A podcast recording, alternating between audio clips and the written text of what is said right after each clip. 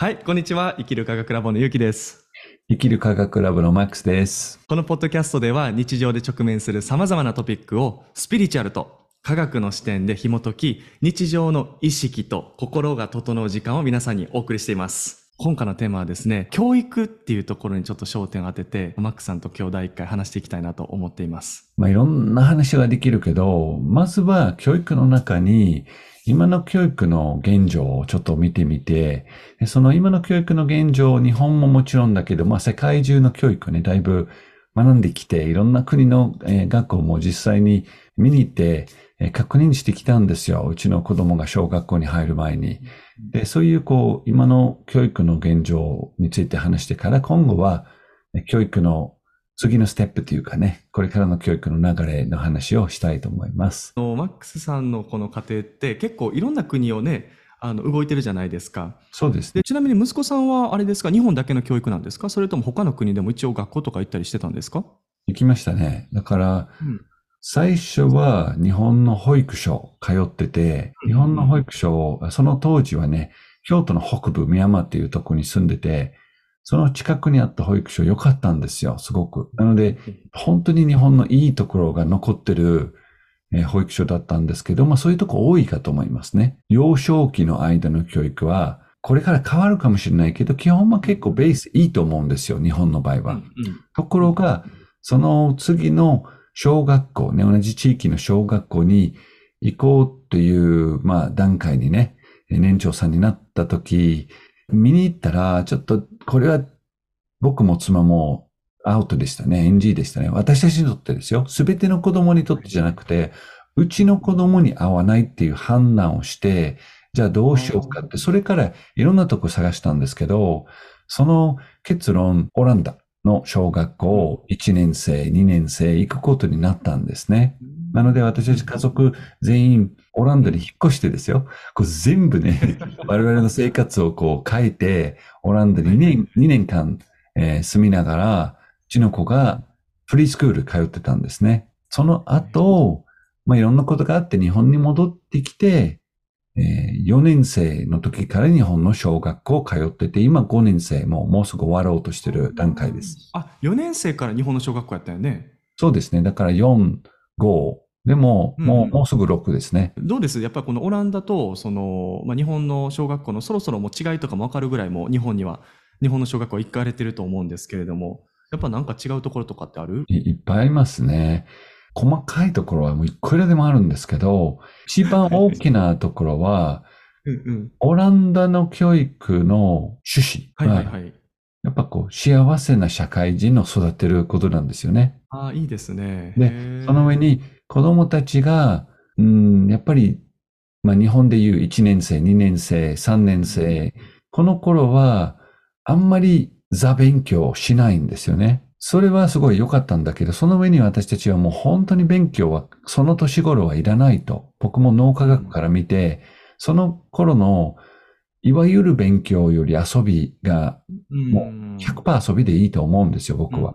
でうんそれで、えっ、と、読むのも書くのも、1、2、3年生も全部なしだったんですよね。うちの子、フリースクールだったので、オランダで。うん普通の、オランダの普通の教育でもなく、フリースクールだったんだけど、まあ、結構大きな賭けっていうかね、多くの人は、もう自分の子がそんなに3年間ね、みんな頑張って読んだり書いたりしてるのに、自分の子が読めない、書けない状況で、4年生までですよ。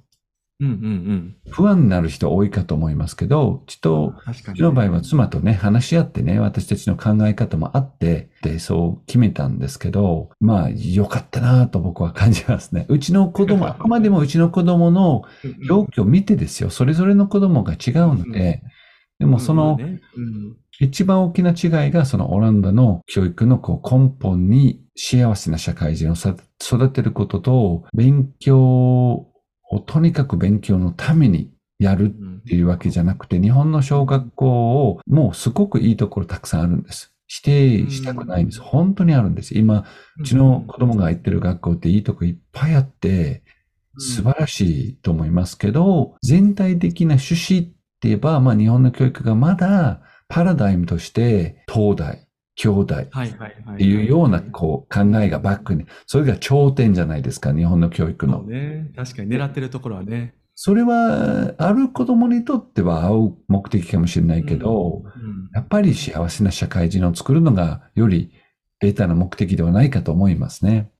うん、まあそうよね。なんかこうゴールをこう一つに絞ってしまってるところでね、ある意味こうビジネスで言うと超ニッチを狙ってるみたいな感じなうん感じじゃないですか。だからなんかそこもやっぱりね、あの、お子供たちの成長って本当に1000人いたら1000人違う方向がやっぱりあるわけですからね、そこはなんかこう、この大学で受かるためだけの勉強っていうわけではなくね、何かこう、道を模索できるようなところもあるといいかもしれないなとは思うんですけれども、まあそんなね、あの、僕はどちらかというと中学校までずっと日本のね、教育を受けてきた身でしてね、公立の学校で、もう小学校、えー小学校はね、実は大阪と神戸で小学校移ってるんですよ。うん。うん。で、もともとはその大阪のこう、吹田っていう場所がありましてね、うん。あの、マックスさんご存知この太陽の音ってご存知ですか？知ってますよ。行きましたよ知。ってる、はこういうやつ。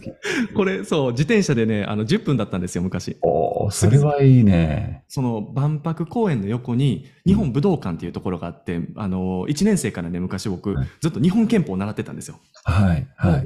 分ね、小学生あるあるだと思うんですけど、武道を習うとかスポーツに行くとかね、そうですね。もうそれをね。毎日毎日練習してたわけですよ。でね、うんまあそういうまあ小学校でね、普通の本当にごく一般の日本の小学校行って、で、神戸に移った時ね、ちょっとね、実は神戸の小学校が少しだけ革新的だったんですよ。僕の小学生の時代っていうと2000、何 ?2003、4、5年とかそんな感じ、うん。うん、で、その当時にしてみたら珍しくね、なんかパソコンの授業があったりとか、ICT っていうクラスがあったりとか、あとね、なんかあの、年に一回必ず交換留学をしたさせてくれる学校だったんです。いいですね。はい。すごくね、視野が開けるようなまあ学校だったんですよね。うん。でね、多分それぐらいから、まあ、もともとね、両親もすごいこう、あの、海外に子供を行かせたいっていう多分思考だったのかな。あはの、すごく行かせたい行かせたいと思ってたんだけれども、僕はなんかこう、あの、日本の小学生でしたから、そのまま日本の中学校に行くわけですよい。ね。うん。うん。そう。どちらかというとね、僕、小学校と中学校比べると、中学校の方が、いわゆるめっちゃ伝統的な日本の教育だったんですよ。うんまあ、学校入ったら、まずまず絶対部活をやる。うん。部活入らないってことは、なんか家庭に問題あるのか、その子に問題があるのかみたいな感じ？いや、でもね、部活は行きたい、行きたいってなるのよ。こう自分に言い聞かせるみたいなね、逆に。はい、はい、はい。あの、下手にね、帰宅部とかになると、なんか、あ、ククラブチーム、サッカーのクラブチーム行ってるのと、学校以外のチームに行ってるのか、または本当にダメな子なのかなみたいな感じ。あで、まあ、教育っていうと、まあ、授業とかもね、よく言う、あの、5教科と、プラスなんかこう、うん音楽と図工と、なんとかどうみたいなね。で、やっぱりそのね、中学校で狙うものって言ったら、まあ、いい高校に入ることですね。兵庫県で言うと、灘高っていうすごい有名校が、まあ、あるんですけれども、うんうんみんなこう、灘高を狙ったりとか、あ。他のね、あ有名な高校を狙ったりとかっていう、まあ、ーはい。言ったらそういうところにはやっぱ視野が向くわけですよ。うん。ラッキーだったのかわからないんですけれども、日本のね、高校には行かずに、高校からはニュージーランドに行ってるんですよね。もういかに僕は勉強が嫌いなのかっていうのがそこで痛感したんですよ。はい。それ、自分で決めはいて、それとも親が勧めたんですか？半々。日本には出たいっていう意思はあったんですよ。ええ。海外で勉強したいっていう意思はあって、プラはス親もそれは、あの、行けみたいな感じだったんですよ。はい。はい。だから、まあ、利害が一致したみたいな感じ。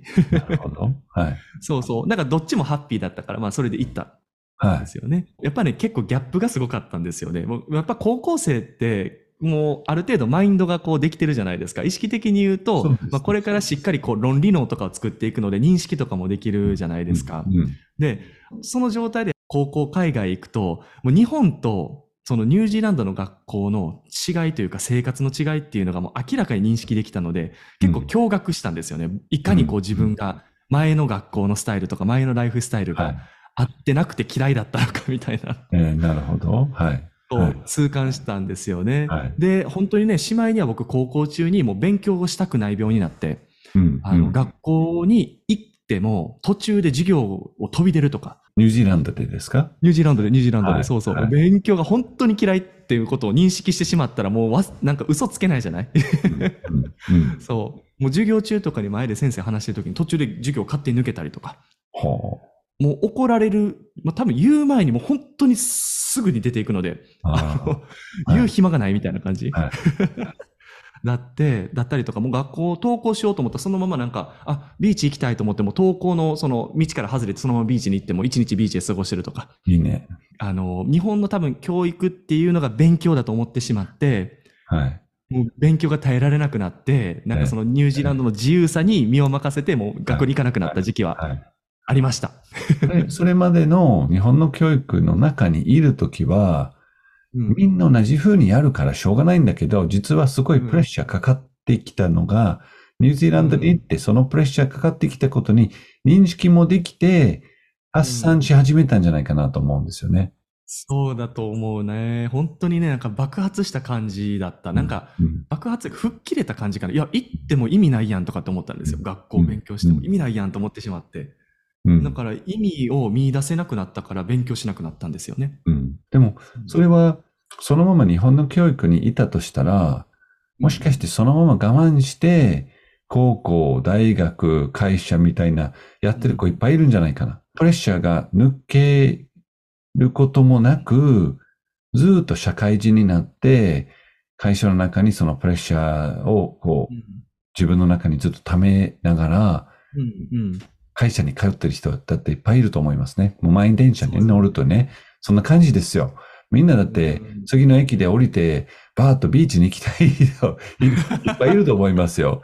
はい。ただ日本の場合、日本の教育、日本の社会の意識の中にいるときは、しょうがないから我慢してやるんだっていう選択肢しか見えてない。まあ、それこそ最近増えるんですよね。その学校、教育する子供が増えるけど、はい日本の社会全体的に結構極端にインかアウトですよ。そのシステムの中に100%インになって、つまり高校に入って、大学行って、もしくは高校から直接会社に入って、会社に入ったらずっとこう、そのままね。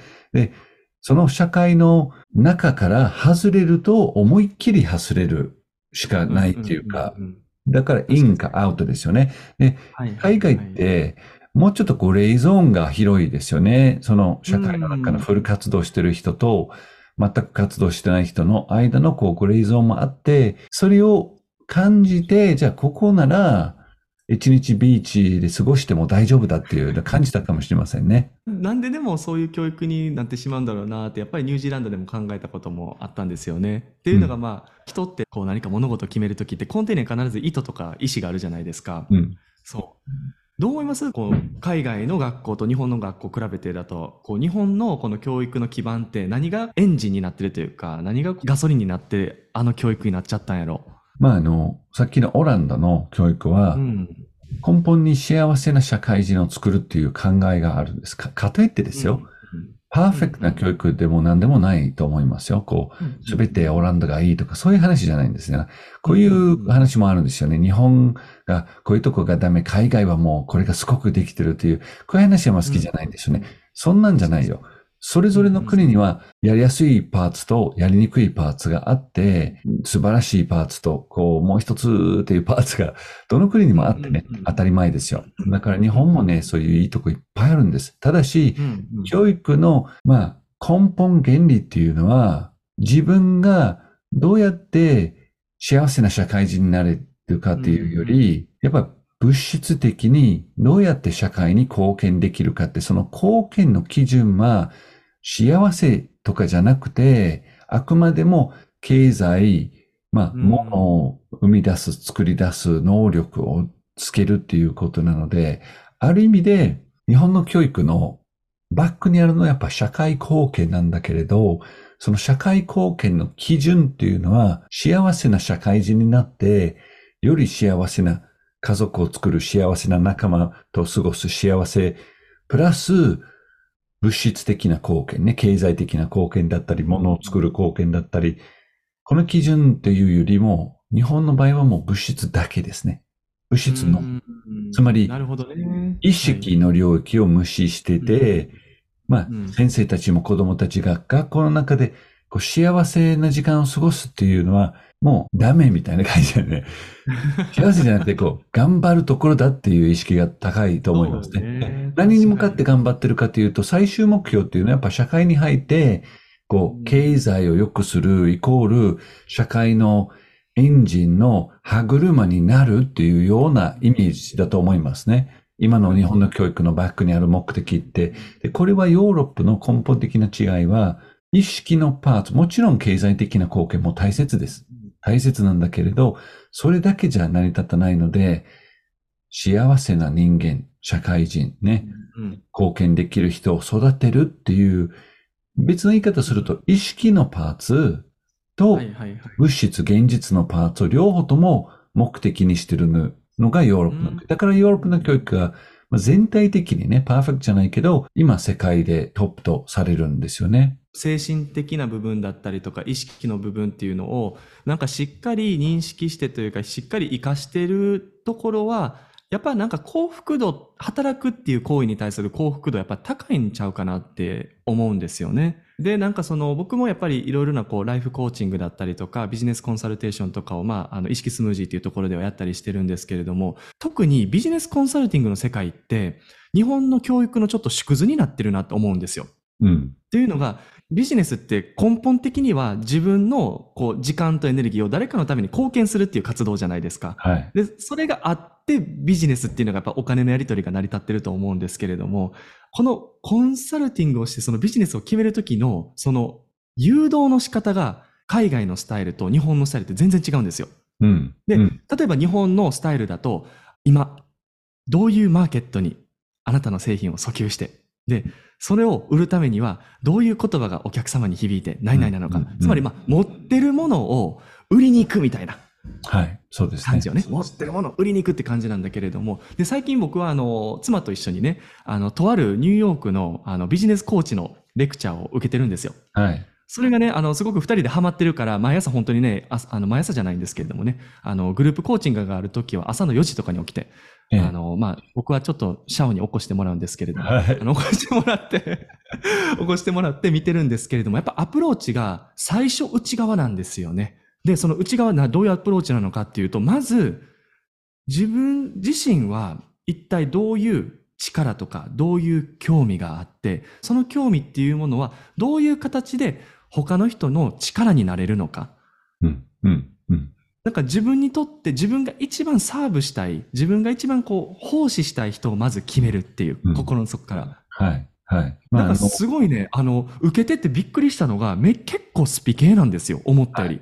ただ、やっぱりそのアプローチの方がビジネスが長続きしてるんですよね。はい。長続きするってどういうことなのかっていうと、やってる方も幸せやし、そのサービス受けてる方も幸せだから、うん。ずっと続いていってるお金のやり取りが。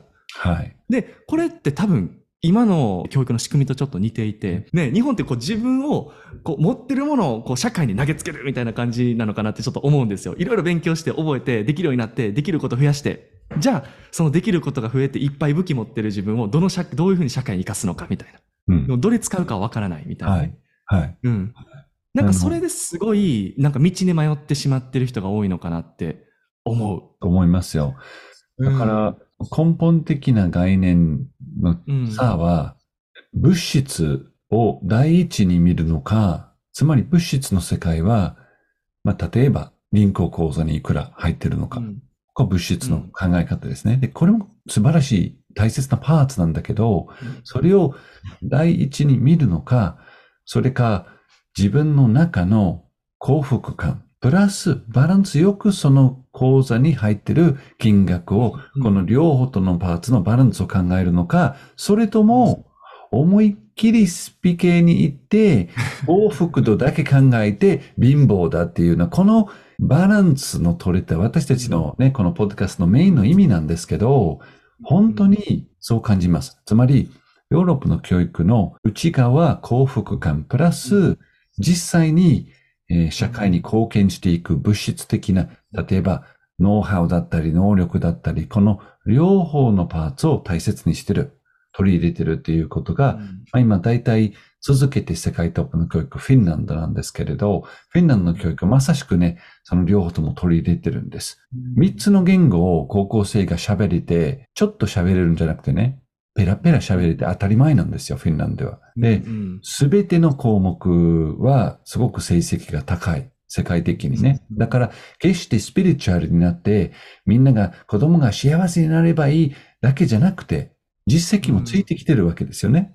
イコールバランスですね。根本的な概念の違いが、今日本の教育もそうだけど、今、ゆうきさんが言ってたように、社会人の中にも同じね、こう、お金に対して仕事に対しての意識も、第一、すべてが物質だけを見る、うん。まあ、外側だけを見る別の言い方すると、それとも内側と外からのバランスを見るかというと、日本はまだ外側が重視されているように感じますね。学校も社会も含めて。先ほどね、話の冒頭で、その、やっぱりこう、小学生とか、中学生とかうん、高校生とかっていうところを目指しているところが、最終的にこう、社会に還元して、うんあの、社会の一部になるっていうお話をしていたと思いますが、やっぱりそこもなんかこう、一部になっていくんだけれども、そのなんかエンジンは物質的に成功したい、良くなっていきたいっていうところが、やっぱまだ根底にはあるのかなところですかね。そう感じますね。まあ、あの、もちろんね、日本の中にもそういううん。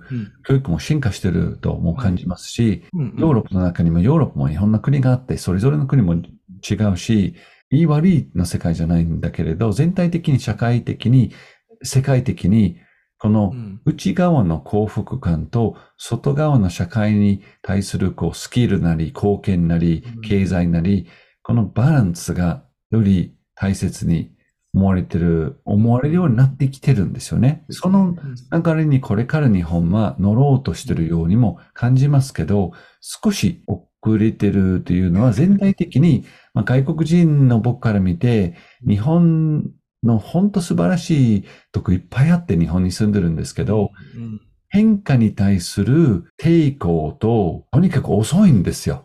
変化、遅い。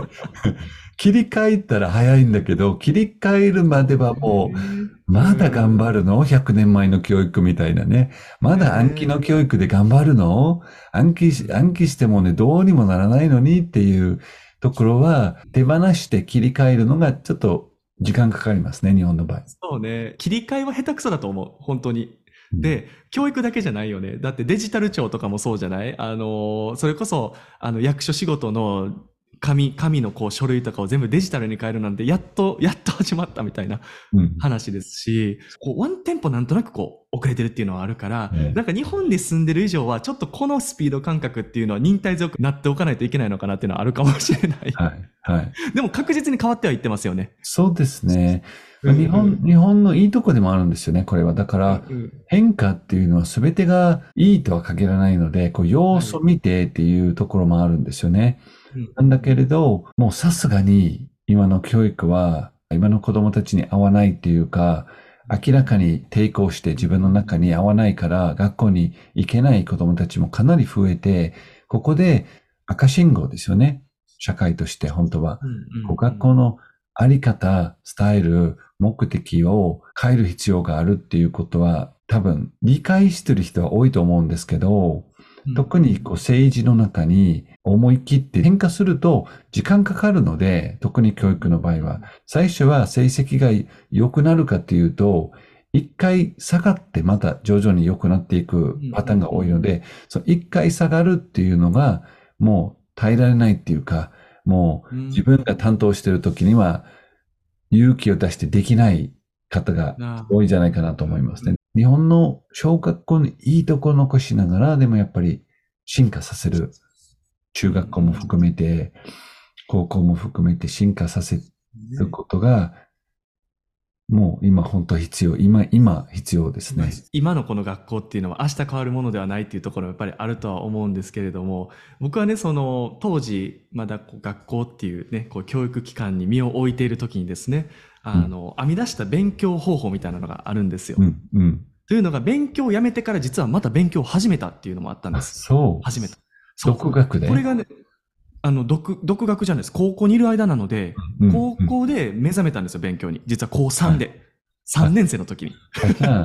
一回やめて身を引いてから、もう一回こう復活したんですね。そう、復活したんですよ。あの、意識スムージーの勇気は復活したわけです。でね、その復活したものなのにも理由があったんですね。うんというのが、勉強をやっぱ2年完璧にやめてて、でもやめてたら、いろいろ時間ができたんですよ。心の中に余裕ができて、で、余裕ができて人間って大体考えることっていうのが、あの、当時高校生ですから、あの、彼女欲しいなとか、今度何して？そこは、そこは大きい。ね、大きいよね。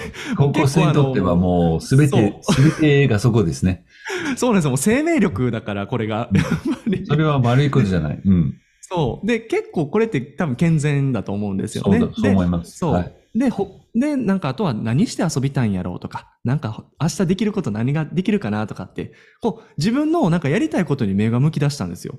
うん。さらに。うん勉強をやめてから。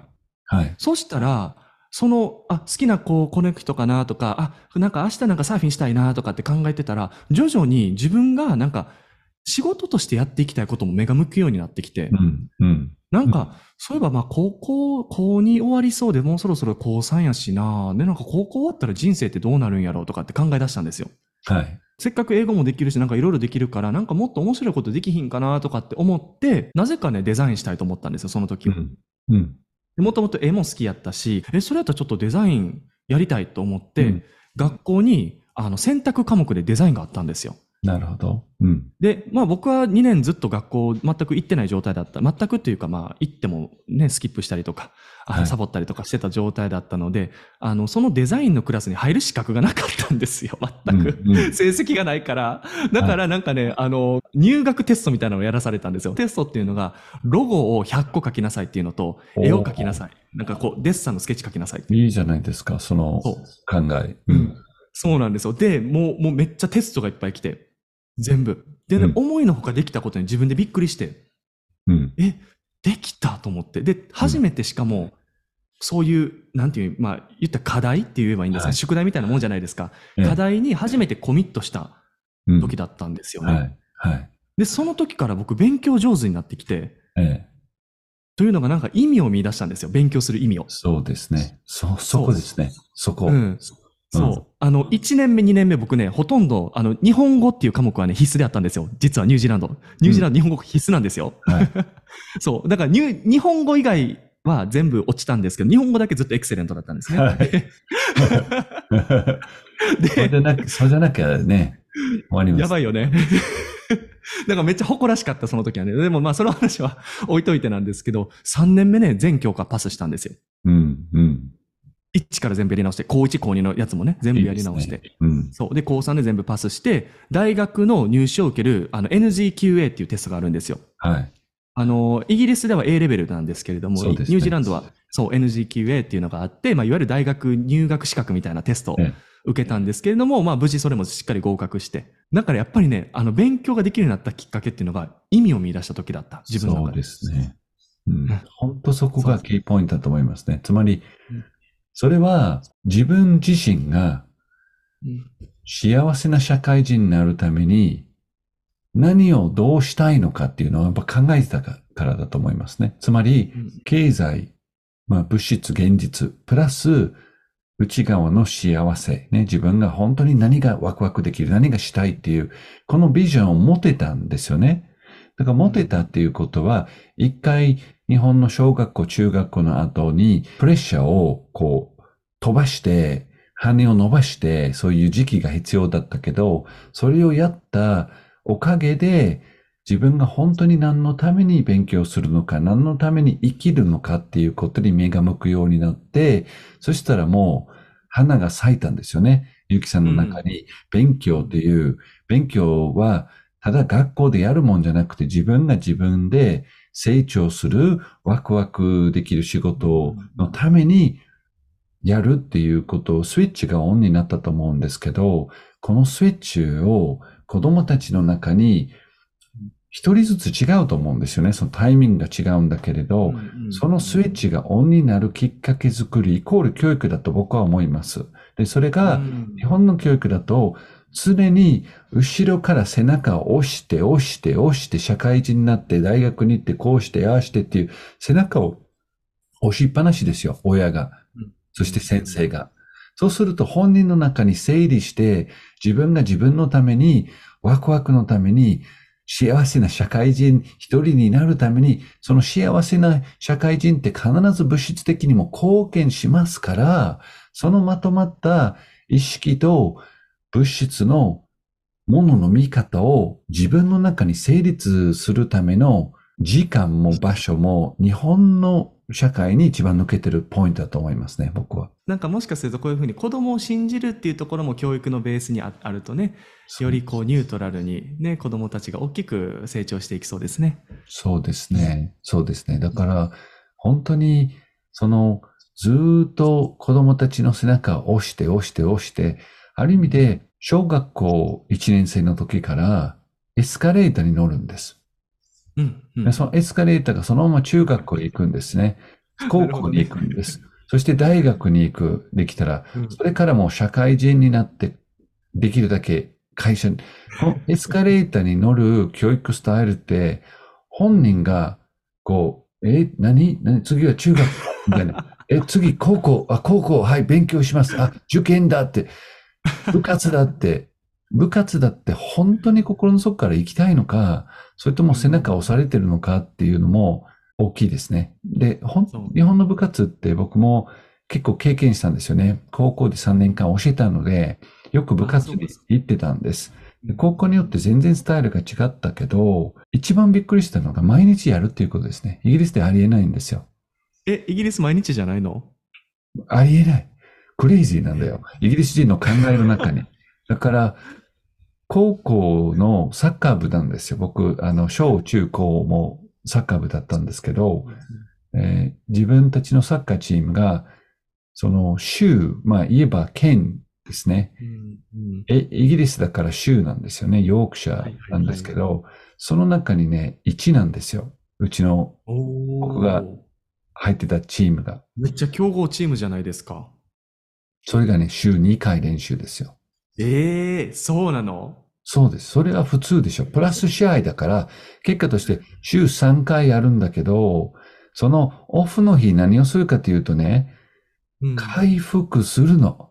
のんびりするの。だから、それがない日本の部活は、うんすごい肉体的にも精神的にもプレッシャーだなと感じますよね。いや、だって毎日トレーニングなんて当たり前ですよ、日本では。クレイジーなんですよね。その生物学からすると。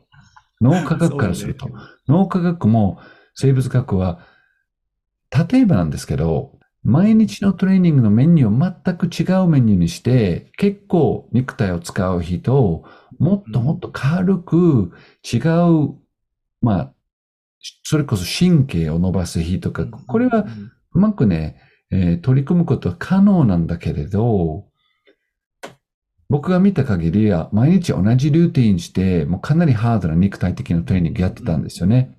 で、これはもうクレイジーです。生物学からすると。うん脳科学からすると、これはもう子供たちのベストを引き出すトレーニングではないと思うんですよね。うんプラスやっぱりとにかく精神的にほっとしてこう、羽を伸ばして自分で考える時間がないから、子供たちは、まあ、まさしくエスカレーターに乗ってるような感じになっちゃうんですよね。やっぱ切り替えね、本当に。落ち着いて安心するときと、もうしっかり体を動かす、頭を動かすときっていうね、こういう切り替え上手になっていかないといけんっていうところとね、まあ、やっぱりこの日本の部活の体験とかされてる方は特にね、常に多分、ある意味サバイバルモードみたいな感じでなってしまってるかもしれないですよね。常にこう体を動かさないといけない、体を動かさないといけない、頭を休めてはいけない、頭を休めてはいけないみたいなね、なってると思いますからね。そうですねん。そうね。だからまあやっぱりそういったところも今のこう教育の現状でもあるのかなと思うし、だからこそそういったところをシフトさせていきたいなと思いますからね。だからはい次回はなんかこん、なんかあの、教育のね、これからの姿みたいなところについて、マックさんとどんどんお話ししていきたいなと思います。はい。皆さんと一緒にちょっとだけ、えー意識のワーク、うん。短い短いワークをね、今回はゆうきさんが、えー誘導しますので、それをはい、それで、あの、染みていきましょ行きましょう。よかったら皆さん、ペンと紙だけ用意していただいてもいいですか？それで皆さん準備ができましたらですね、もう目を閉じていただいて、まずは頭と心とお腹をね、落ち着かせていきたいと思います。先ほどのお話でもあったようにね、休むときと頭を使うとき、切り替えていきましょう。ではまず大きく息を吐いて。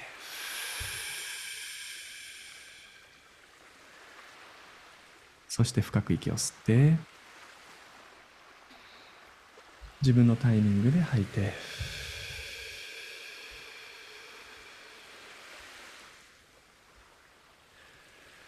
今この時間にはあなたとあなたの意識しかいません。今からあなたの本質とつながって対話していきます。教育で大切なのは学ぶ意味に気づくこと。意味とはあなたにとって大切なことは一体何なのかに気づくこと。それでは皆さん手をハートの上に置いてもう一度深く息を吐いて。そして吸って。